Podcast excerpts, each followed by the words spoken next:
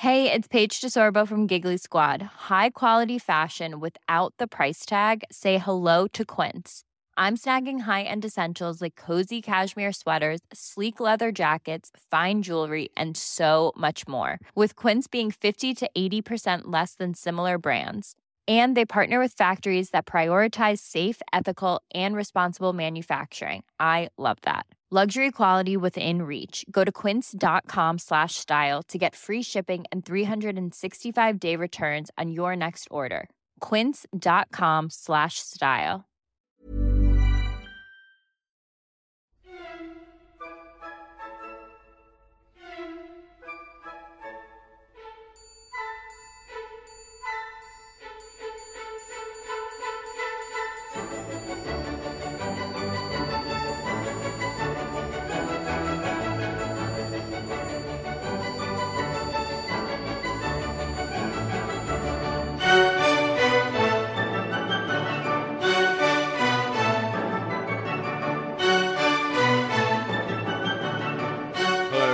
And welcome back to Rule the Roost podcast. I'm Jack, and I'm jo- so just to just to caveat this, like if you've listened to previous episodes, I've uh, I've been mentioning a lot this Irish mate of mine called Jack, who I sort of in a in a probably you know if we t- you know we all know I yes I know I'm going full Alan Brazil here, but the internet's a sensitive place now. I get that. And I, I'm sensitive to it as well. I'm woke, everyone. Anybody who's listened to this, you know I'm woke. But I am a man of a certain age now, so I do realise that perhaps some of my perspectives are what one might consider gammon nowadays. And in a slightly problematic fashion, as soon as we signed Matt Doherty, like an Irish lad, I just basically slid straight into the DMs of my token Irish mate, Jack, and I've I've referenced him since several times on the pod. I believe even last week I said he had a chip on his shoulder for being Irish, but now here he is. He's he's he wasn't too happy about that, and he insisted. He actually he he begged me to come on to Rule the Roost podcast, um, and here he is. Mr. Jack, 90 mins, Jack Gallagher, football writer extraordinaire. How are you doing, mate? God, a lot of those words. I don't know. Extraordinaire, writer. Oof, bit much. But It's top yeah, billing, mate. It's, it's what you get here. It is. Jeez, God, goodness, statue. But um, hi, here I am. Uh, chip on my shoulder and all. Uh, token, really lukewarm tin of Guinness in my hand, and ready to talk about your shitty little football club called Tottenham Hotspur. You love us, really, don't you? No, you're you're sort of so. Jack is from uh, Derry. I'm not going to do the the London Derry straight Derry thing. If you don't want to call it Derry, just stop this. Just fuck off. I'm going to call it Derry, right? And so, Jack, you you're you're a Derry City fan, but really your top level club is Juventus. Is that because you're one of these like football nonces, or is it just because you just quite like Juventus? You know. Um, to be perfectly honest, when I got on the football, Derry City, as they are now, are an absolutely terrible football club. Like, I love them to bits, but they are awful. Like, really, really terrible. They've scored, what, 15 goals in 15 games this season. They're like four points off relegation in Ireland. So, I kind of needed a really, really, really good football team to support. And I must have stuck on the TV one day and seen Del Piero and Nedved and thought, geez, they're like the first people I've ever seen that can actually play football. I'm going to back those boys. And been here ever since. I mean, it's it is fair enough, really. Like, it's I always find it's quite interesting, like the the supporting like a club that like I mean, have you have you seen them? I'm not trying to like shame you or anything, but like, have you have you been to like Turin? Have you seen? Have you watched them in the flesh?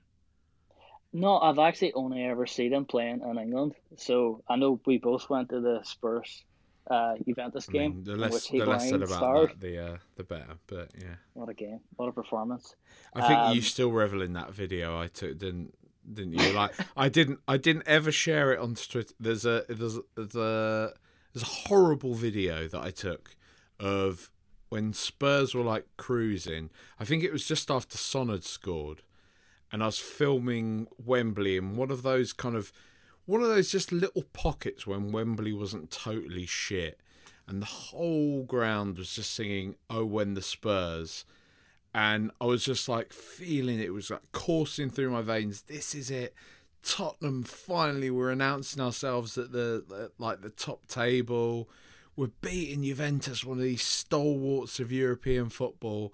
The whole ground singing "Oh, when the Spurs," and I think it got to like the second chorus just before it kind of breaks down into the "Oh, when the Spurs" part, and then you just see like I think it was Dybala sort of broke through, did that little dink over to Higuain, who then just nutted it in, and it all just goes quiet, and you can hear just around me being like, "Oh, for fuck's sake!" and stuff like that from like people sat next to me and things when everyone just knows what's going to come.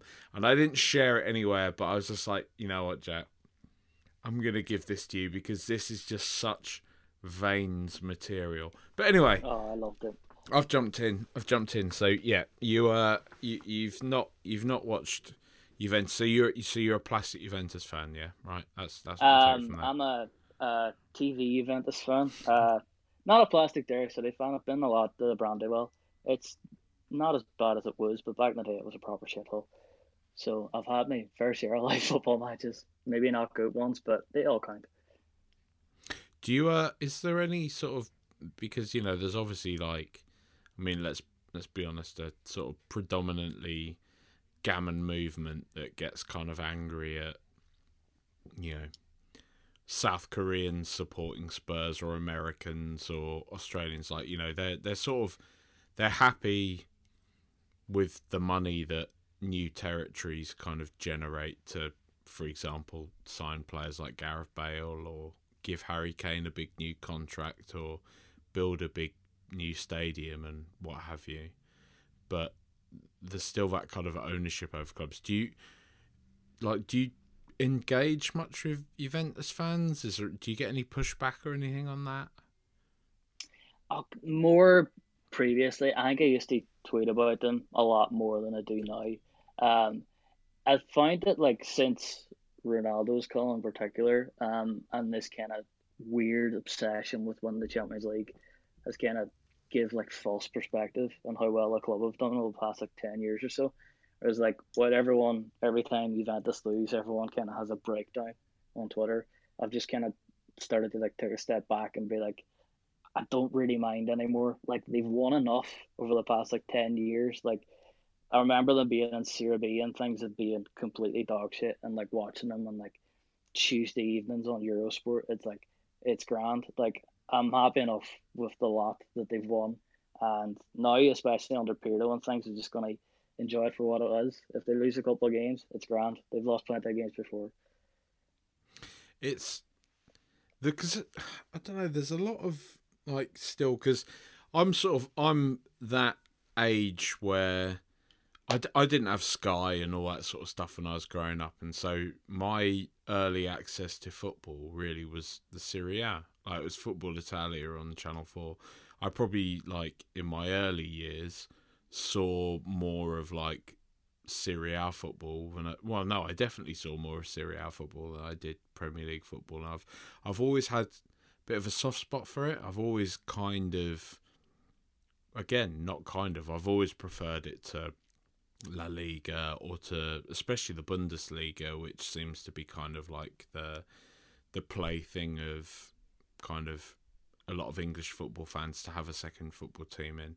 And I've sort of liked Roma quite a lot in the past, and my like for them kind of disappeared a lot after everything that sort of happened with Spurs, even though there's been some sort of debate as to whether or not it was Lazio fans or Roma fans or everything like that. I just think there's a I don't know. It, it, sort- it Awkwardness. just There's a wee awkwardness there. yeah, it just Yeah. sort of it, it.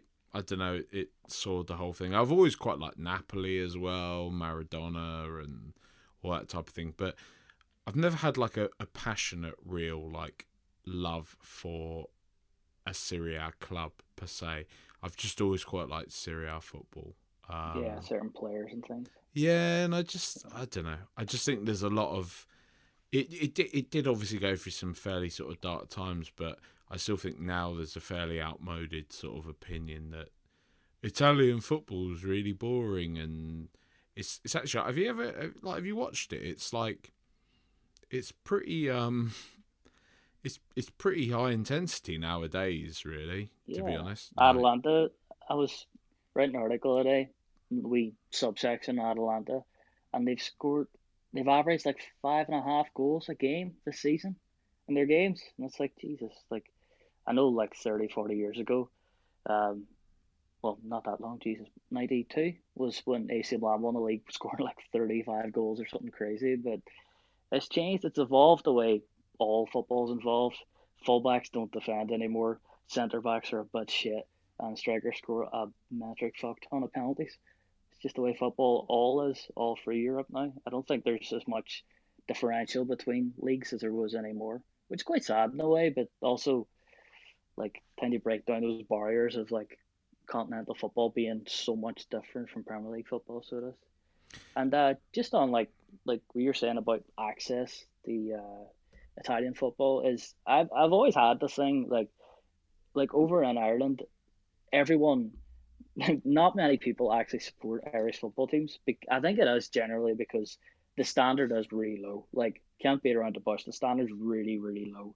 Like one of my favorite Derry City players ever was the club captain, and he also worked in Tesco at the same time. Like that's the standard we're talking. So it is. Yeah, I cannot see why people gravitate towards like foreign football instead. But over here, you have so many people who support English football teams, and it's kind of viewed as being a wee bit strange to support a team from Italy or Germany or anything. Where, as the way I look at it, is my access to English football is pretty much the exact same as my access to Italian football and German football and Spanish football and all. So you can't pick from any of those leagues from my like foreign team. Well, at least you're not a Liverpool fan. A lot of Irish fans. At least I'm not. They, yeah, they all are. Everyone. yeah. That's it. Bloody paddies. there we go. We, we got a counter for uh, long. stereotypes here. Did it? That's it. You That's know. one. That's Um, it. I'll mark you down for three when you say potatoes. All right. Oh no! I, I, come on, give me some credit. You know, I'll I'm give you not- some credit. Uh, I'm not. I'm not at that. le- I might be a, a, a problematic gammon, but I'm not a moron. You know. Come on. you're not that problematic. You're No. not that much of a gammon as well. You're more more ham, more cook, more cooked ham. Sliced. But, Sliced but like the, the the you know not the not the sort of like wafer thin stuff that's all shoved into a packet. I'm the you know when you go into like a Waitrose or a Marks and Spencers, and they sell the same stuff, but they sell ham, but they sell like just five slices of it, just Yeah, placed in crumbs. a packet. Exact. Cr- yeah, that's it. I'm I'm a. I'm a crumbed ham. I'm not a gam. Yeah, I like that. I like that. It's a gammon with a bit of class. Yeah. See, I'll take that. That to that to me is a win, mate. You know that that's, that's a compliment. That that's is a compliment. That's how low my it. bar is. I wish Um, people called me ham. We've uh, we've sort of digressed a lot here, and I think that's that, but that's good. You know, that's the that's the nature of it's the nature of this show. Um, you know, we don't play by the rules. That's uh, You never have. You never have. no. I'm the I'm the guy that wears a leather jacket to the office. You know. um, but I thought it would be quite interesting anyway. Uh, after 13 minutes, I'll I'll tell people why I've got you on here. Uh, kind of a a uh, Juventus fan from Derry, um, because you know there's been a lot of uh, there's been a lot of talk the past few weeks. A lot of Spurs fans get very excited about the Mourinho project, and rightly so. I'm one of them. Um, and then there was a lot of kind of crashing back down to earth, shall we say, after that West Ham result that I honestly, as it was going on, nearly put my foot through the TV watching. Um, so I thought it'd be quite interesting to talk to somebody who doesn't particularly have any fondness for Spurs, but doesn't particularly equally have anything really against Spurs other than enjoying taking the piss out of me when Spurs don't do something good, which is, is quite often. Um, so yeah, I, I just thought it'd be quite interesting to kind of get a measure of uh, where you kind of felt Tottenham were at and what we can expect from this season. Um, so just to sort of give you the long and short of like my my hot takes from West Ham is that obviously as it was happening, I was kind of I was I was fucking fuming. The the first half hour or so, we go three 0 up and absolutely you know spellbinding at times, and then there was just this whole sort of the the filling of the sandwich, if you like, was just a lot of nothingness. Really, it was a pretty meh game. Both sides sort of counteracted one another, nullified one another pretty well. Spurs were probably slightly stronger than West Ham, as you'd expect, but you know, we were pretty comfortable. And then Jose Mourinho seemed to have in his head, and you know, again, there's a lot of revisionism about it, and I've I've done it myself in sort of WhatsApp conversations, talking to people. You know, there was, but still, when you really think about it, Mourinho had acted like the job was done on 80 minutes, and you can kind of forgive him. 3 0 up, 82 minutes into a game, sort of ripped the heart out of the team, brought in Ndombele Son, brought Bale on, which was a bit of a sideshow, paired up Winks and Sissoko in the centre of midfield, and then everything sort of fell to pieces, and West Ham came back. Lanzini got a what can only be described as a incredible goal, golazo, and three three, and it was fucking infuriating. And I didn't even want to like. That's probably why this podcast's a bit late. I didn't even want to fucking record a podcast to be honest. After it, didn't really want to talk about it. Just couldn't really be asked. Like, I kind of fell into that whole thing of like, yeah, we started to believe that, you know, three 0 up. I was getting messages from mates being like, "Fucking hell, mate, you lot are going to win the league this year." Actually, I'm, I kind of feel like you're going to do it. And in my heart of hearts, I was suddenly like, "We actually are." Like Liverpool look shit, City look average. Nobody's really standing out. Suddenly we look good, and why is that a surprise? Mourinho is actually good. Of course he is. Um, fuck, maybe we're gonna do it, and then suddenly it turned into like, no, we're not. We're awful. But now I'm kind of like, I mean, Liverpool lost seven two to Aston Villa. We won six one away at Old Trafford. Like, it's not a normal season. Fucking weird stuff does happen. Spurs can be culpable for a lot, but we still look good.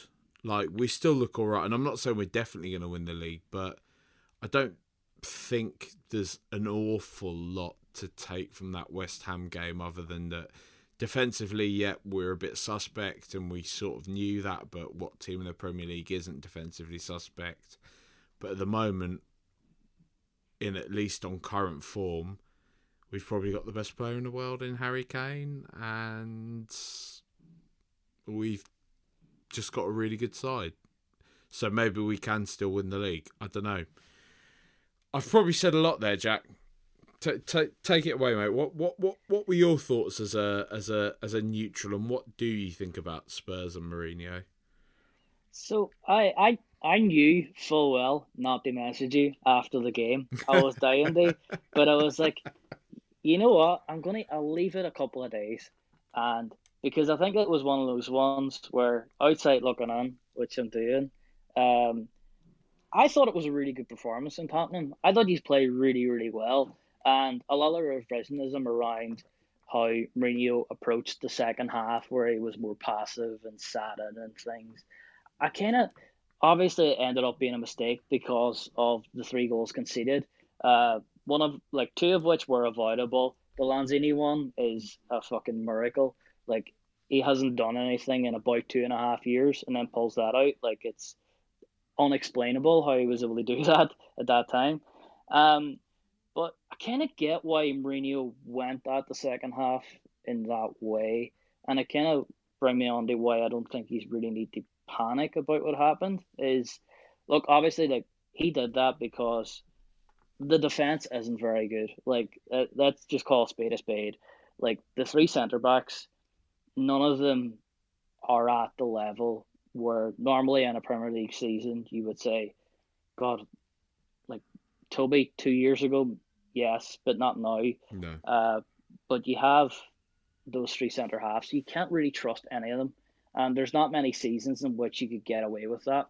And I think like Mourinho's tried to compensate from that, like by being passive when you have a lead. And I do understand why he does it. I get it.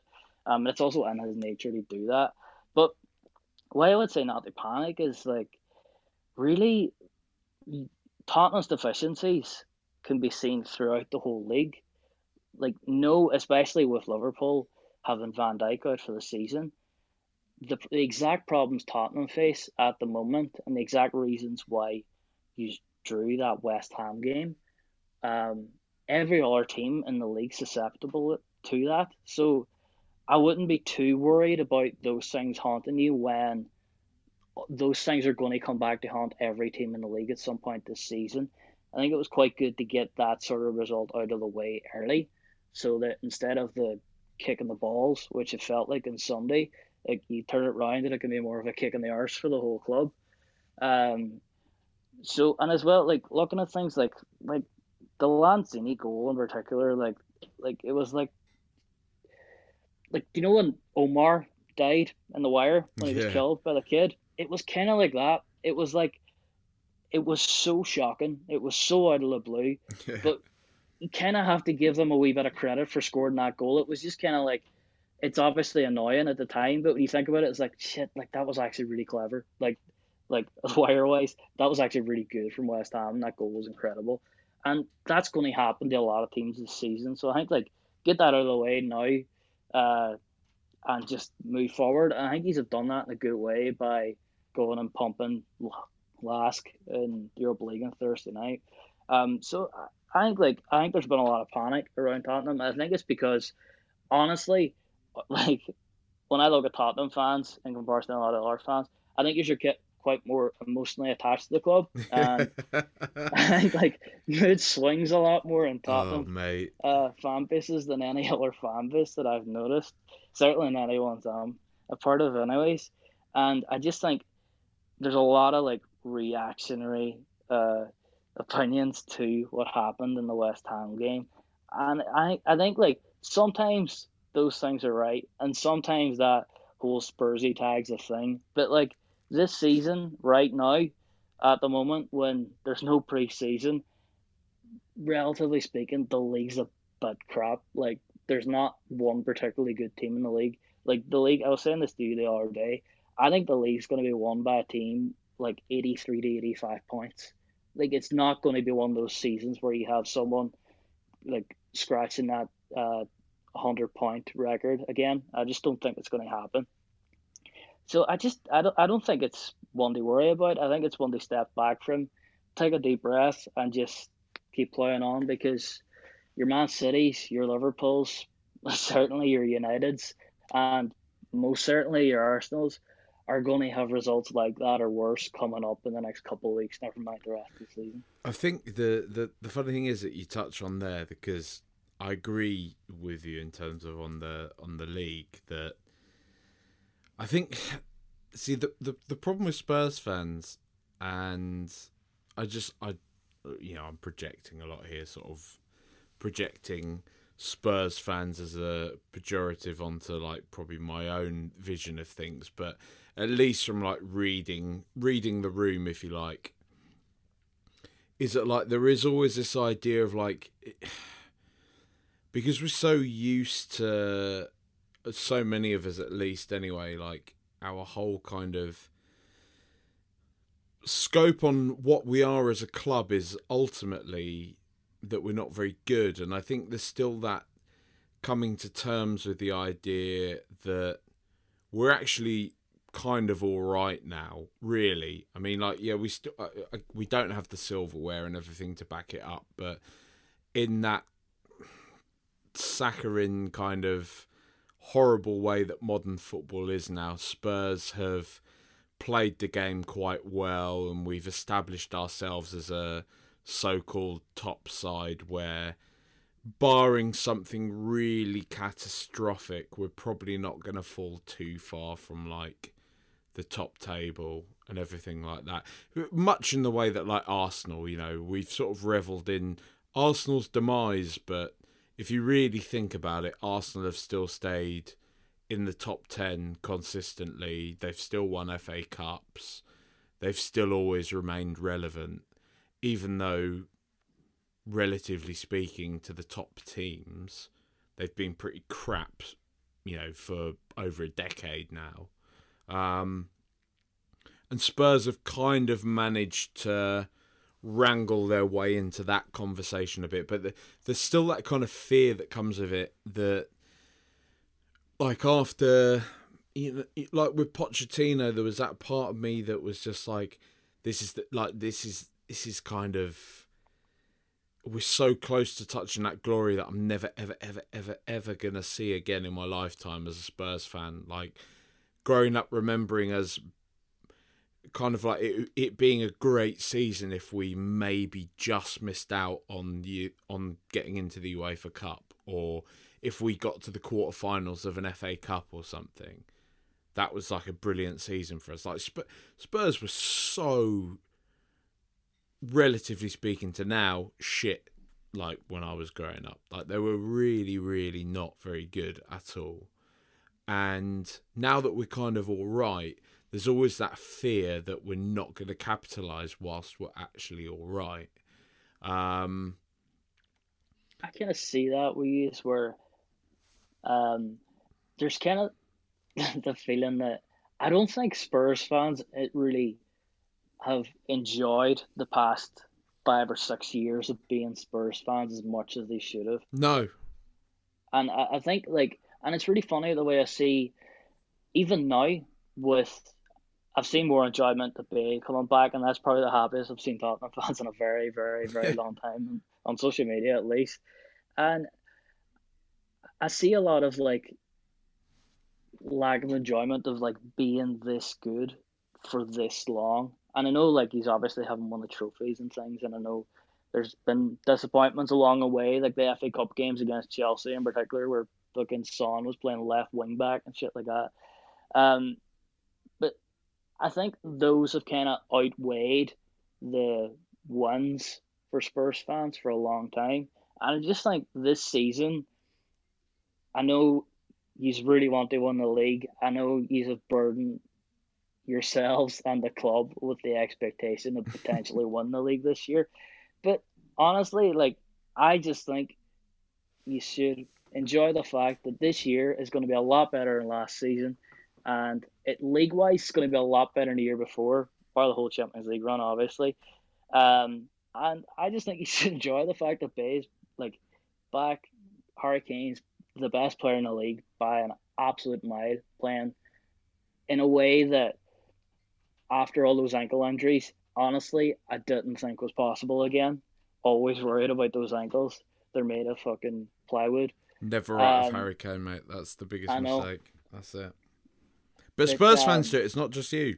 Plenty of Spurs yeah, fans. Yeah, yeah. There's always there's always that. I think there's always that like Tottenham worry all the time about everything, where it's like, God, this is going really well right now, but fuck, Harry Kane's going to get injured like two weeks time, or oh, this is a great one in the FA Cup, but fuck, Chelsea are going to beat us to semi-finals and things like that.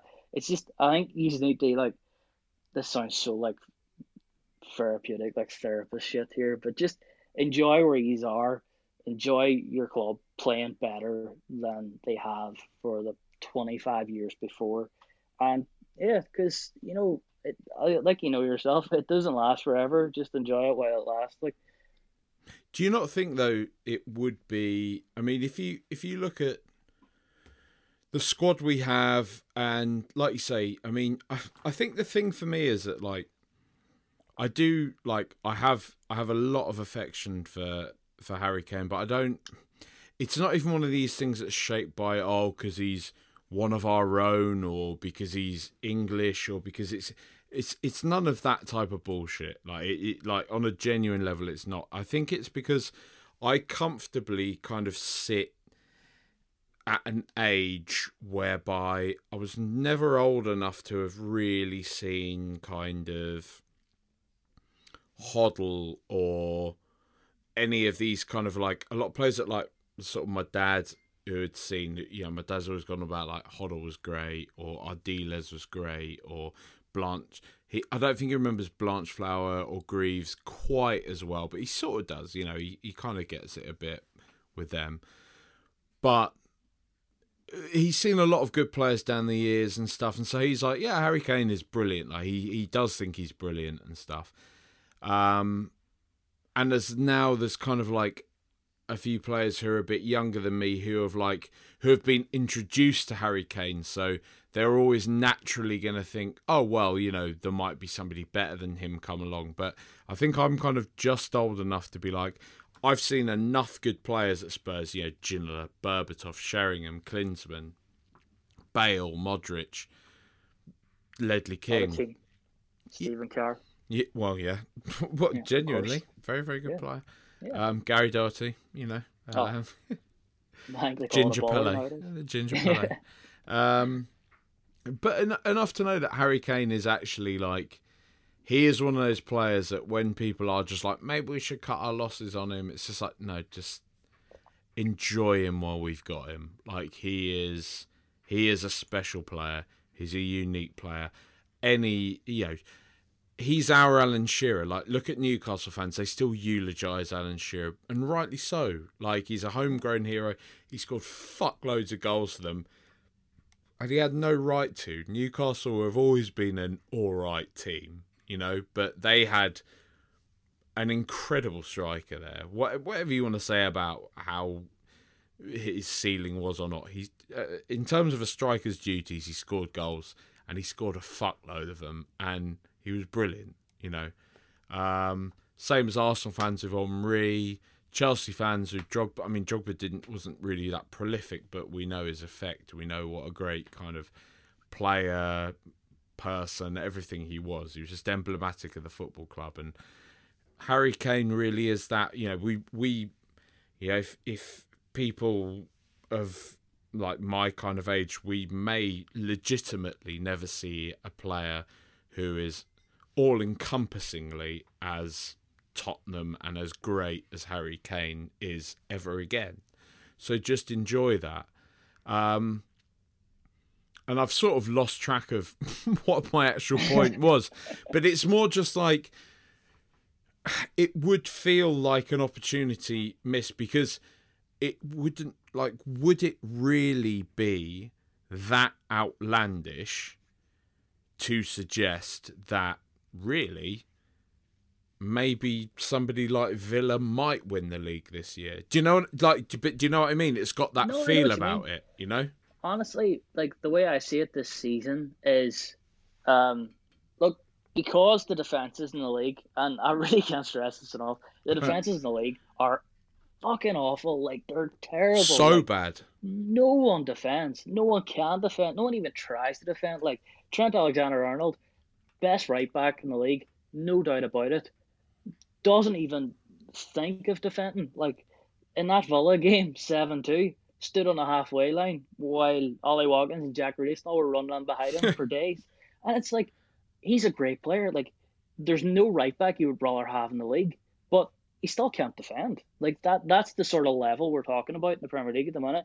And I think the whole league this season is going to be defined by the front threes. And whichever team has the front three, which scores the most goals, I think is going to win the league this season. It is going to be a season in which the team that scores the most goals wins the league, and that's just the way it's going to be because everyone's going to have those moments where your Sergio Auriers, your Davinson Sanchez's, your Ben Davies is coming in the odd time, come in and make a balls or something. And it's just going to happen to every single team. Every single team has it. It's a bit like, do you know that Arsenal team from about 10 years ago where they had really, really good players going forward and things, but you always knew that no matter how well they played, someone at the back was going to do something stupid. Mm. And I think like every team in the league right now has at least one of those players. So with that in mind, I think as a front three on paper, Kane, Bale, and Son might be the best in the league. Like it's right up there, especially with the way um, I know people talk a lot about Bobby Firmino and like it's all like the little things he does and all these fucking who scored half spaces and all this shit. Um, but like at the end of the day, he has regressed over the past year and a half or so. Sadio Mane has picked up the load for him, and Salah's always going to bag you 25 goals in the season. But if Spurs can, the one of the main ifs is if they can keep Bale and Kane fit. That's that's massive. If you can keep Kane fit, Kane can generally get you 30 goals and 20 assists this season. Like he's on course for it. He's like seven assists already this season, which is just insane. And the other big if is if he can get Son to play at the level he's currently at more consistently, because for how great Son is on his day, it, he is a player that only plays well on his day. He's like he's streaky, quite isn't he? He is streaky. He really is. And the the main fears for Tottenham is those two things. It's injuries for two of the front three and being able to keep it together for a full season for Son. If he's going to do that, I wouldn't bet against he's won the league for sure. Um, because for all your flaws, like for all Kane's problems with his ankles and Bale with every muscle on his legs and Son streakiness, is there's the hope that they can keep fit. Whereas when you look at a Man City, you, they're never going to keep Sergio Aguero fit for the whole season. It's just not going to happen. No, he's. I mean, he's Um, fucked now, isn't he? Really. He's he's just broken. So he has like he he's only back this week. He's missed. He's already missed a month of football. Like I would be really shocked if he didn't miss an hour at least two months this season. Planning for your next trip? Elevate your travel style with Quince. Quince has all the jet setting essentials you'll want for your next getaway, like European linen, premium luggage options, buttery soft Italian leather bags, and so much more. And is all priced at 50 to 80% less than similar brands. Plus, Quince only works with factories that use safe and ethical manufacturing practices. Pack your bags with high-quality essentials you'll be wearing for vacations to come with Quince. Go to quince.com/pack for free shipping and 365-day returns.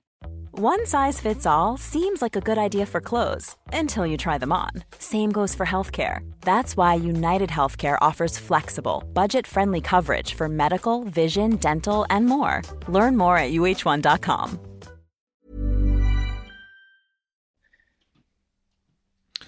Do you? I mean,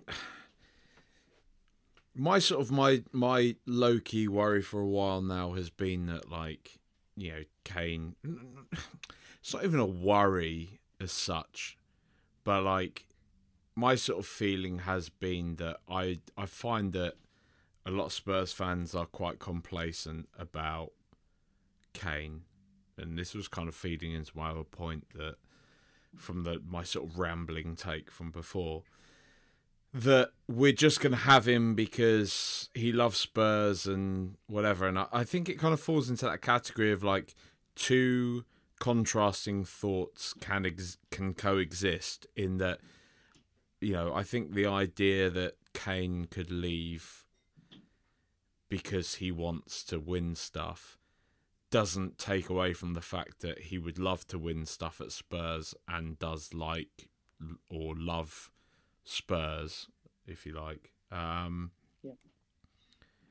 But I mean, can you see it like from the outside being that type of thing? Because uh, there's a lot of naysayers who are often like, oh, you know, I, I can't see a team like Madrid or Barcelona. Kane's not fashionable enough, or he's not kind of you know, I don't know, they'll have concerns about his his ankles, and you've got somebody like Haaland coming up now, and these kind of caveats. But if you look at kind of the season that Kane is having now, do you not kind of feel that like this is kind of almost gearing up for one of those? Of course, that was going to happen. That Real or Barca or even somebody like City who have been pretty quietly, but from what I do hear from the limited bits of ITK I do get, have been long term admirers of Harry Kane. It wouldn't be the biggest surprise ever, would it, when, if, say, this summer, after this season, somebody literally was just like, actually, fuck it, let's just drop a 100 mil on Harry Kane. Let's just get him in. I wouldn't be surprised at all, to be honest. And I think people that are surprised are, geez, I feel like I'm like really slagging off the like talent pool as a whole in football at the minute, all the time at the minute. But like, there's not that many really genuinely world class strikers around at the minute, and ones who can progress to be world class. Like, obviously, you do have Haaland, who's just a freak. Like he's fucking Ivan Drago, Rocky Four. He's terrifying, he's, isn't he? When you look at his face, insane. So he is. It's ridiculous. Um, and you have Mbappe, who is just generational talent. Yeah. aside from that, who you have really have Ciro Immobile scored thirty odd goals last season. He'll he's never about, do it he's again. Sixty-seven though, isn't he? As well. Oh, jeez, aye, aye. And Lukaku, who we all know what Lukaku is, he scores goals, but can't link up play anywhere near the level Kane can, and never will be able to. And I mean, you have Jamie Vardy, who's about seventy, who's already on the decline. Aubameyang, who's on the decline, can't be trusted to play up front anymore, plays out wide. Icardi, who's by all accounts not a very good person. And that's kind of it, really, off the top of my head. Lewandowski. I'm not counting Lewandowski because, like, he's he's Bayern for the rest of his life. Like, there's no way anyone's going for him and can't get him. No. Kane's the only one that really bar Haaland and bar Mbappe, if you want to spend like a quarter of a billion on a footballer that you could get for around a hundred million that can guarantee at least 25 goals a season. And I know Benzema had an incredible season last year, but it felt like a last hurrah for Benzema. It doesn't feel like he can do that again consistently over the next couple of years. And with the way Real Madrid didn't sign anyone this summer, it feels like they're going to make a big splash next summer. And the obvious candidate for making that big splash for is Mbappe, but I wouldn't rule out Kane being that person that they go for.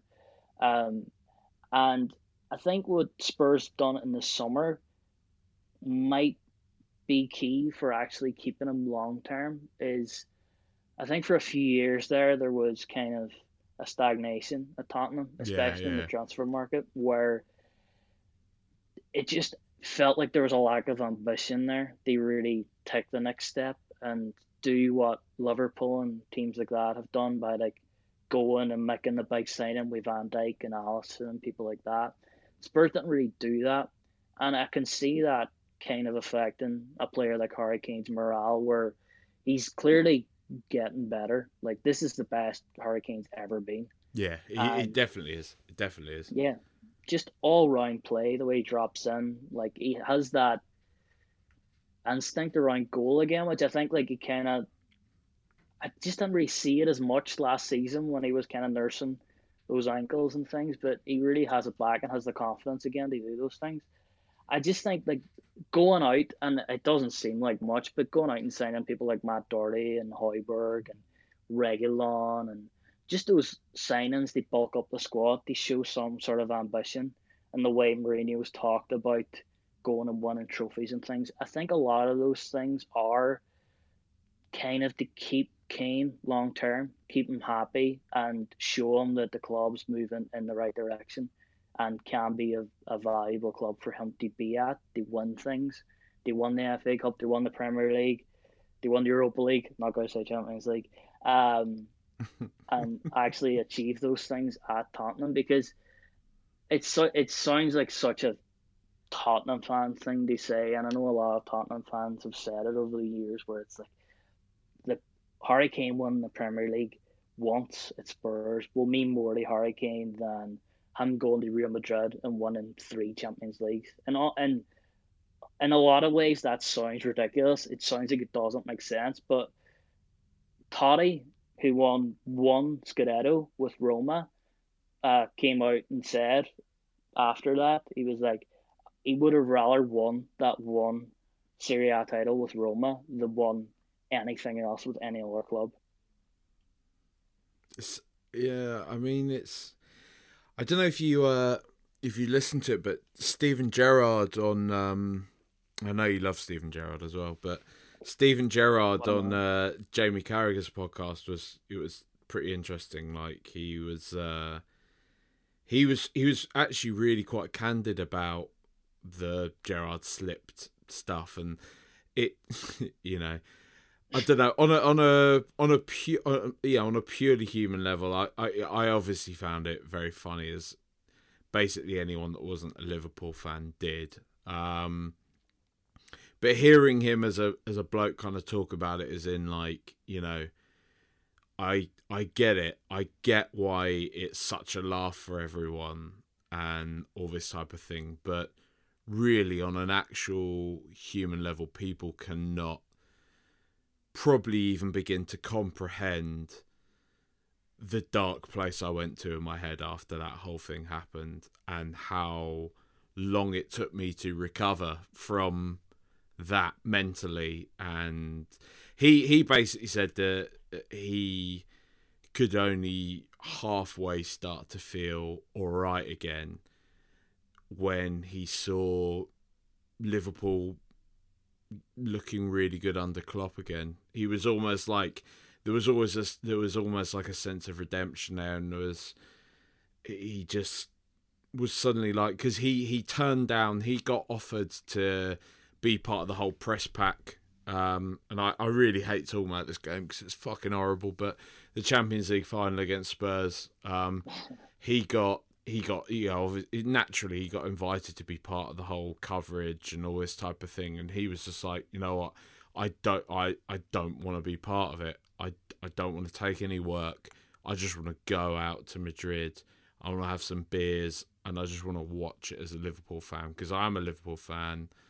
And and then he just said that he started to enjoy it again and that kind of brought that hunger back for him again for Liverpool and if he does stuff with Rangers it'll be good and everything and but ultimately his hope is to get he sort of he's sort of set himself his pathway to redemption for it by one day being Liverpool manager and doing something which I mean, let's be honest, is really is totally delusional. like, it's, not, it's not, not, a good manager. no, like there's not a chance. But you, you kind of, I think it's maybe easy to understate or maybe even overstate like how much it's just a job for players you know we've sort of seen that yeah. a little bit with bale at the moment as in like i was talking to like my mate tom who was who i had on um sort of a week or so ago talking about bale's return and he at first was sort of a bit like, well, I just think it's a bit cynical from Bale and his agent to make out like he loves Spurs as much as he does. And it's like, but maybe he's just a bit older now. Maybe he has reflected and he is like, actually, you know, I was actually always quite happy at Spurs. And it doesn't have to be because he grew up around Tottenham or his dad was a Spurs fan. It can be a more selfish thing than that. And it can be selfish in the respect that he liked Spurs because it actually represented a a good time in his life. And it sounds like you sort of said there like you know it, it, it's ridiculous to suggest that Harry Kane maybe winning one thing with Tottenham would mean more to him than winning fucking five six titles or whatever with Real Madrid. But you know Bale has won what three Champions Leagues a Copa del Rey I think two league titles in his time at Madrid. but he did. He, I don't think he's maybe really going to look back on his time at Madrid as being particularly happy. Um, no.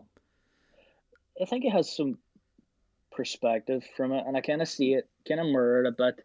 Not not the same, not the exact same, obviously, because no. Henry was washed when he came back to Arsenal, but it's kind of that same sort of like growth of affection over the years where when Henry was playing for Arsenal in 2002, 2003, when he was arguably the best player in the world behind Pavel Nedved. He's unbelievable. yeah, he was he was incredible, but he wasn't Pavel Nedved. But that's beside the point.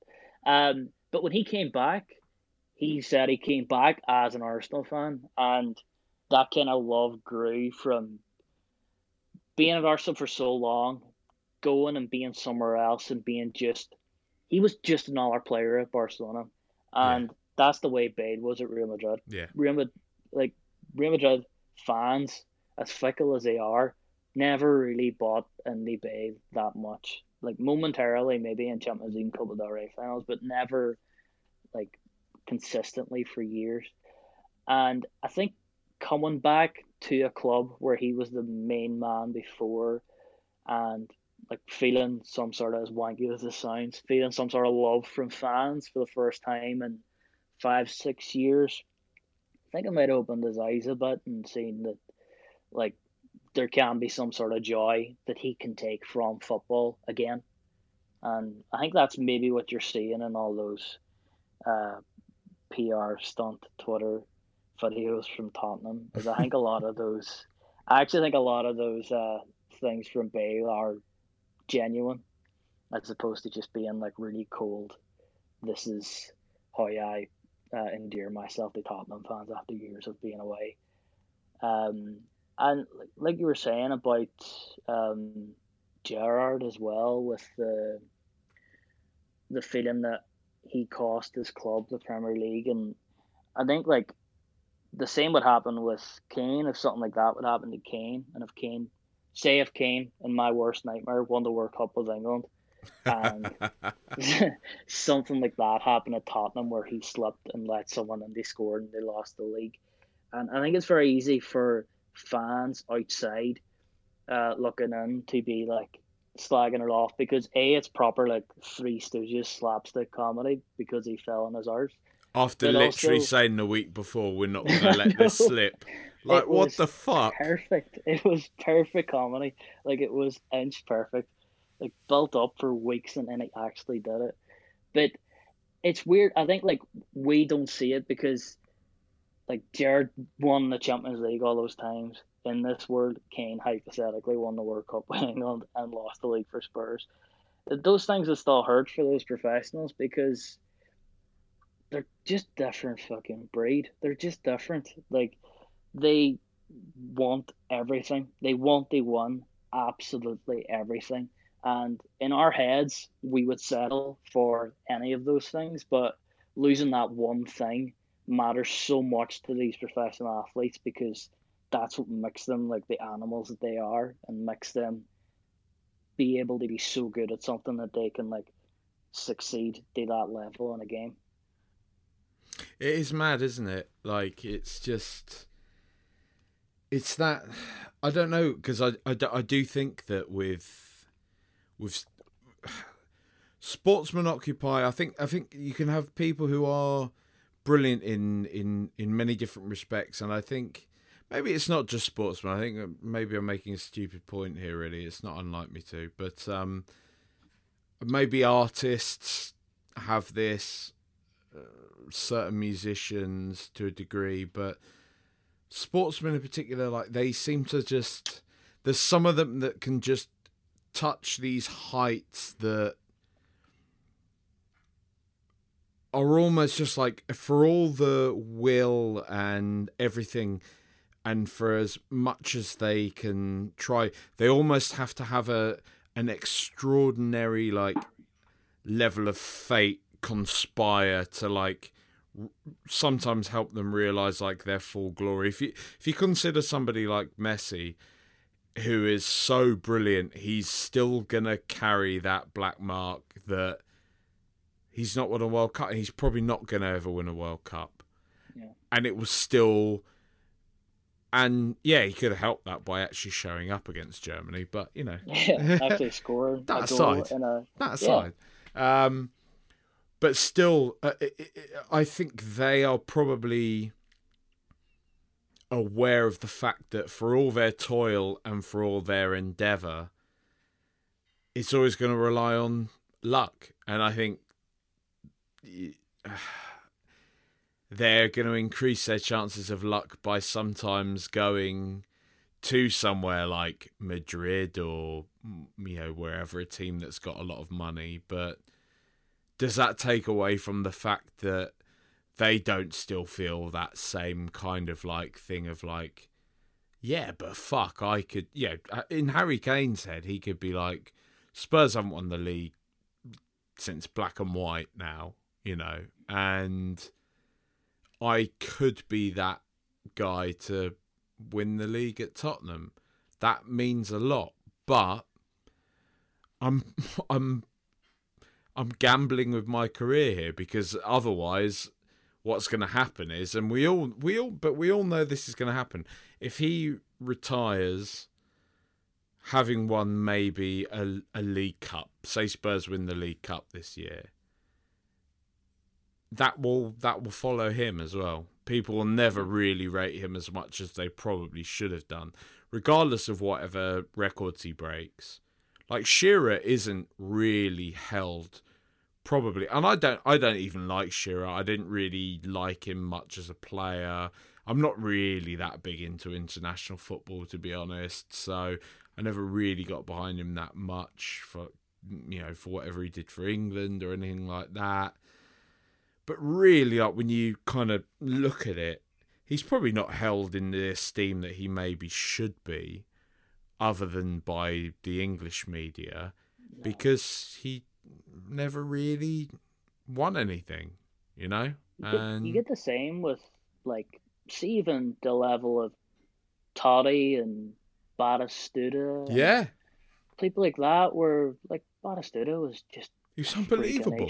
It was just on like otherworldly, and he and the same with Totti is like those players on a level, hundred percent should have won three or four Champions Leagues and won the Ballon d'Or two or three times and things like that. But they stayed loyal to their certain clubs, won a couple of trophies, but like in perspective, it's kind of like, and I, I, this is me like guessing to be honest, but I feel like players that have done that players like Totti and even to an extent where Maldini and people have done it, where I think there's a point where a footballer either backs himself or kind of second guesses himself and he's like, shit, maybe I do need to go and play with these greatest footballers in the world at Real Madrid and Barcelona and all to actually hit the level that I actually want to achieve.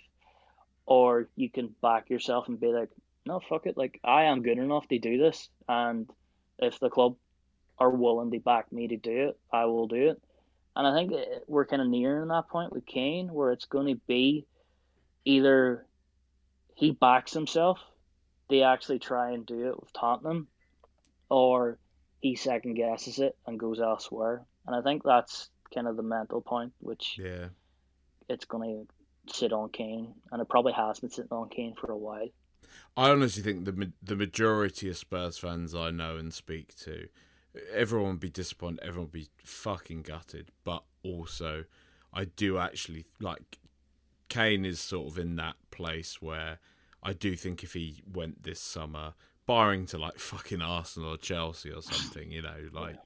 If we if we're being real, if he if he did go to you know Madrid, Barcelona or something, I think most people would be happy for him and they'd sort of want to see him do it. He's given us the best years of his career probably, and just go fucking get a couple of titles, win a Champions League or something, and yeah.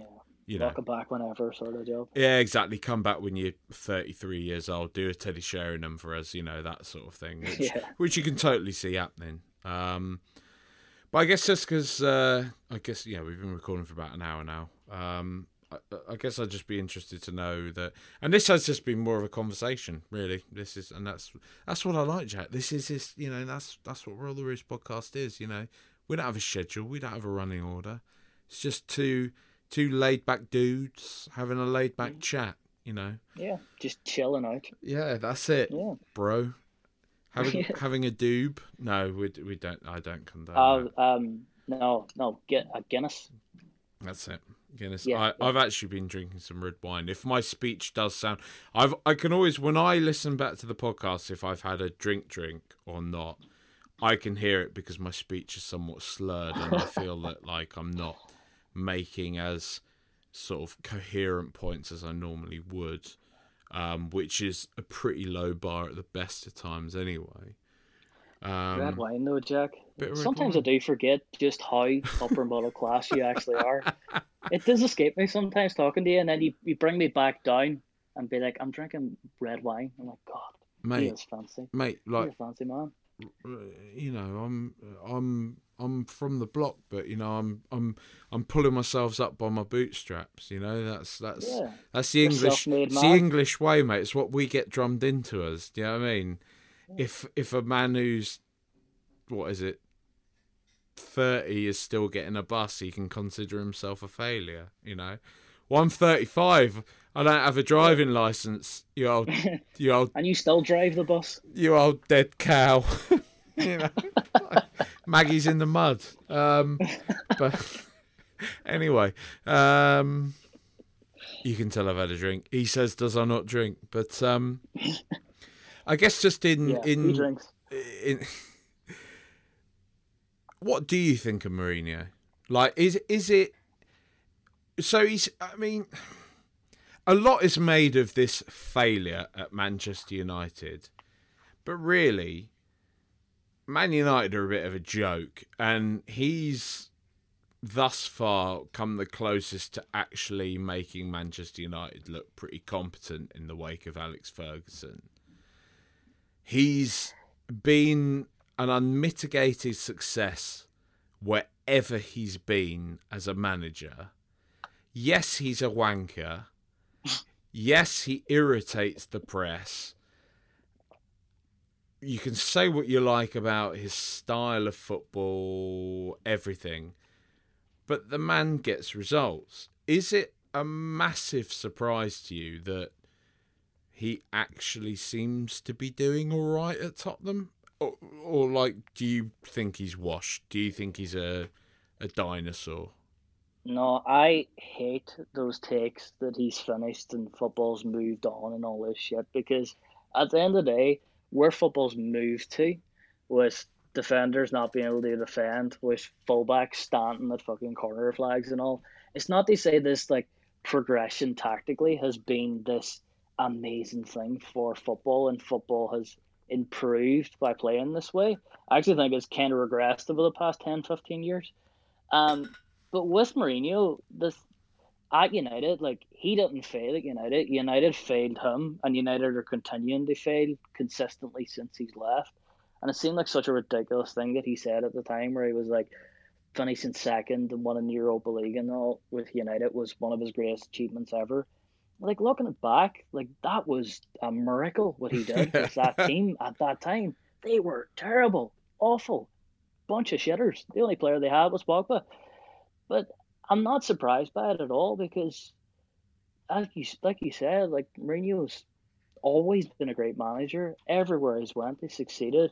The only slight blip was United, and even then, it wasn't really a blip because he's done better than any, anyone else has done there, and probably will do there for the next five, ten years.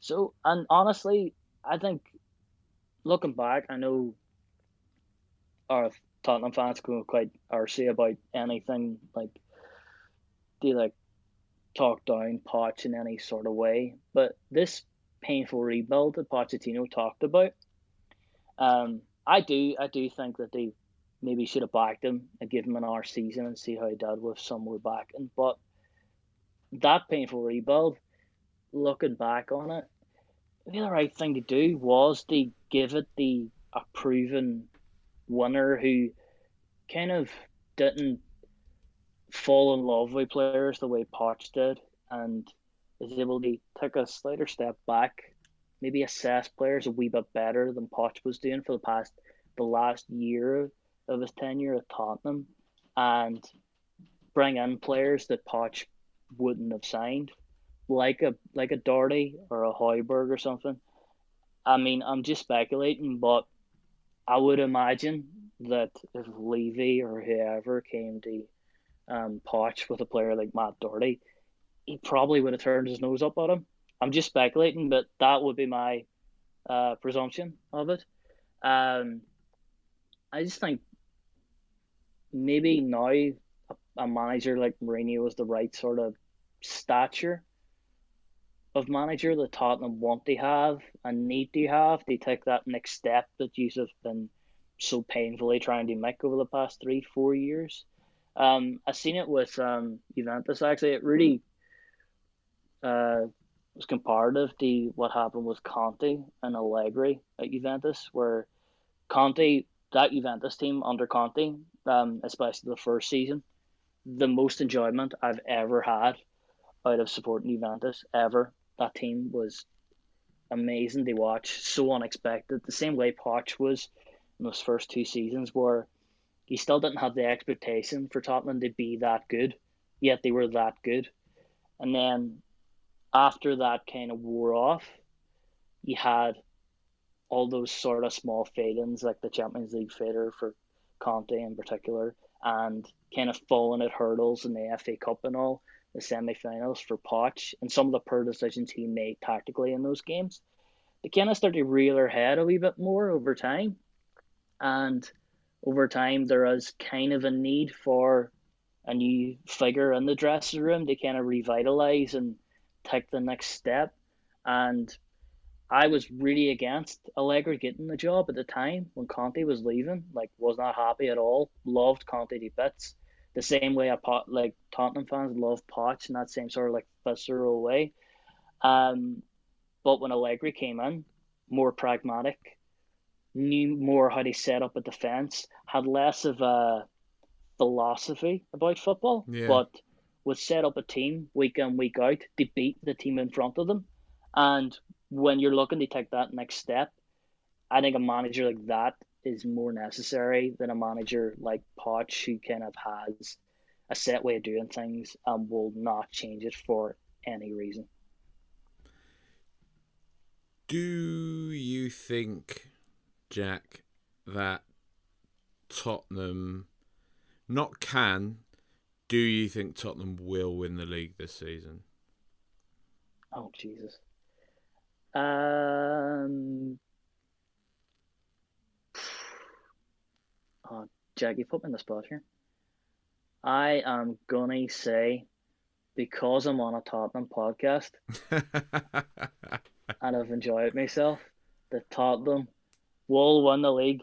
Get to the bookies, stick a hundred quid on it, get it now while it's hot burning hot take. There you go, Jack. Um, I don't know if I agree with myself, but I've said it, so it's done. Okay, um, if not the league, do you think we'll win something this season? I think he's. I I think he will win something this year. I would. Um, I backed you at the start of the season. They won the FA Cup. Um, without seeing how you have looked so much better over the past couple of weeks and how you seeing how Kane and all played. I think at the very least he will win a cup this year. Uh, I would guess it's the FA Cup. I think the Norwich situation last year really fucking hurt, um, particularly Mourinho, and I don't think he'll let that happen again. That's interesting. I think even the fact it was a struggle for you to answer whether or not we'll win the league is pretty promising and something that people should take heart from. So Look, you, have heard Jack, it here first. By my Irish mate Jack, as he has been billed as, Says Spurs are winning the league. Stick hundred quid on. Yeah, stick hundred quid on. On um, you'll probably get a good odds somewhere. Probably Coral. Maybe. Brandy. We should get a Brandy for that. I'm I'm sad you didn't go Paddy Power, mate. Maybe I'm oh no Paddy Power. yeah, that's another note down. I'll count that as three. That's strike two though. Black marks. Yeah. That's strike two. I'm counting it as I'm counting it as more than two because I really don't like Paddy Power. I'm going to count it as three. Oh what? Yeah. That's not fair. Is that because they are just generally problematic. Yeah, did you see the thing they did with the Shamrock Rovers AC Milan game?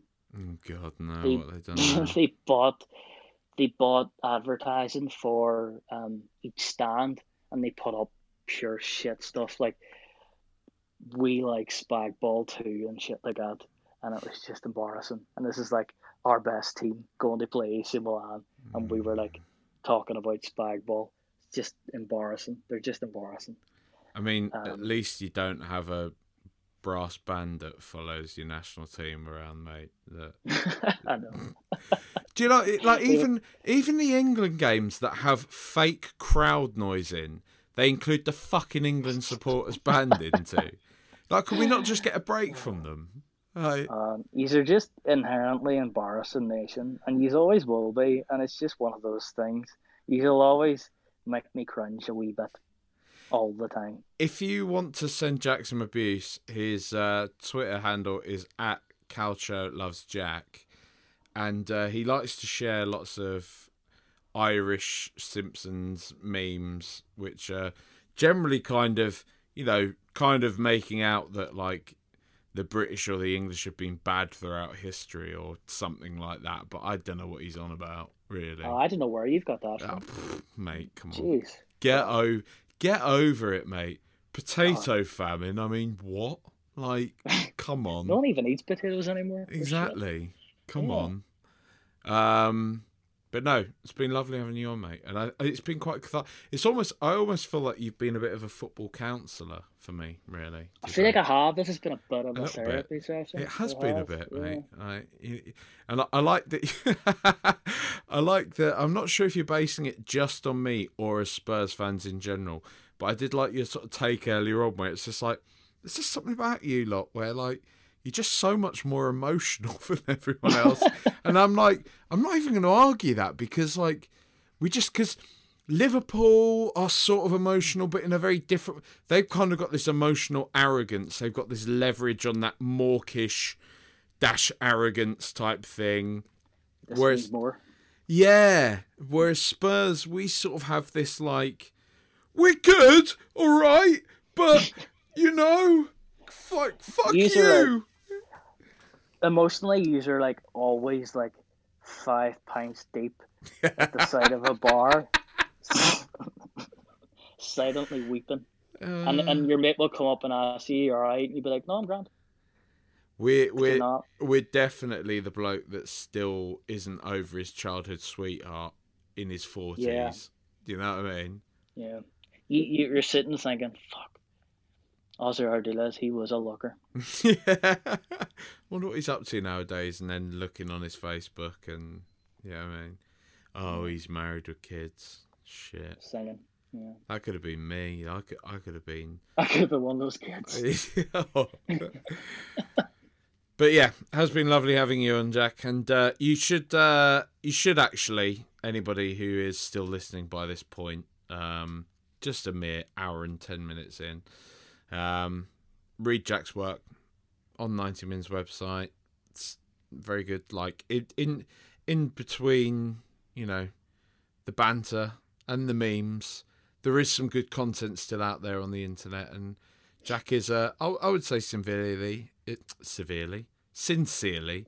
Jack is a purveyor of good content. I, I, I- I feel somewhat uncomfortable, such as the toxicity of masculinity, Jack. I feel uncomfortable giving you a Yeah, compliment. I, I'm but waiting for the insult I'm- here, but I'm, I'm- going to take it and I'm say giving you a compliment. You're, uh, you Yeah, know, I appreciate it, Jack. He's, he's a fine writer. He's a purveyor of good content. So be sure to check out some of his, his pieces. That's what you you pretentious writers call them, don't you? Pieces. My yeah, piece. pieces. Yeah. Um, so yeah, read his stuff and uh, yeah, listen when I record a podcast again. I, I might I might have Jack on at some point, but probably not. You know. There you go. No, this is this. I, I feel like this hasn't gone well, but I've had good crack, and thanks for having me on.